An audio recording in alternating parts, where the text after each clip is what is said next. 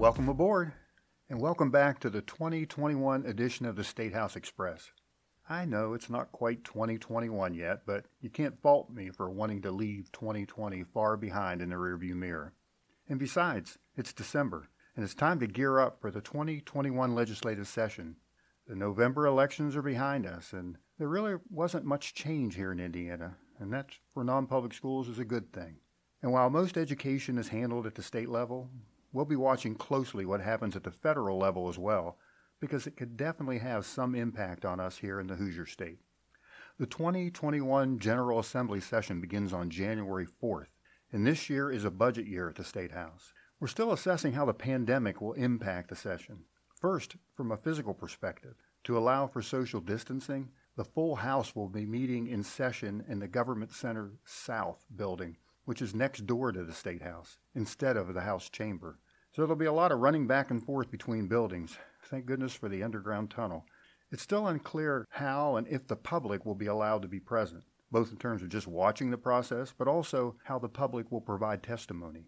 And second, how will the pandemic affect the budgetary process? How will it affect the state's revenue projections and subsequently the final budget? As usual, our number one priority will be to protect and defend. Protect and defend the current programs that benefit our students, like our two school choice programs and the Secured School Safety Grant Program, as well as our formative assessment grants, as well as protecting our faith based schools' religious liberty.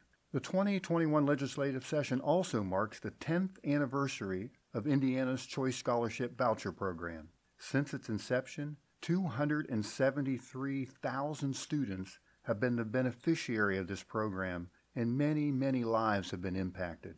With our 10th anniversary in mind, there are hopes of improving and expanding the choice programs this session so that more families might be eligible. Being a budget year in the midst of a pandemic could provide some significant challenges to that effort, but hopes are still high. We will also be advocating for an extension of the school accountability hold harmless in light of COVID's impact on student instruction. And like in prior sessions, we will need your help. You can help by having an actively engaged legislative liaison, by finding tangible ways for your school to engage in the legislative process by setting public policy goals, and most importantly, by everyone, every school and every individual stakeholder owning their responsibility to engage. If your school hasn't named a legislative liaison, please do so today. If someone from your school hasn't participated in one of our advocacy webinars, it's not too late. We've scheduled one additional session on January 11th at 3 p.m. Eastern Time. We've also distributed this year's advocacy video. We encourage all schools to show it to your boards and commissions and other stakeholder groups. It only takes 10 minutes, and if you're not sure where to access it, reach out to Heidi Gant here in our office.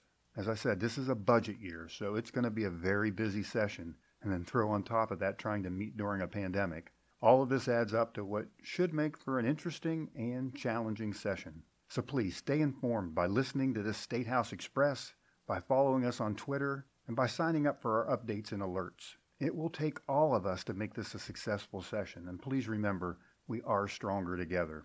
So that's about it for this edition of the State House Express. We'll see you again in 2021, and from my perspective, we can't turn the page on 2020 soon enough. So until then, have a blessed season and stay well.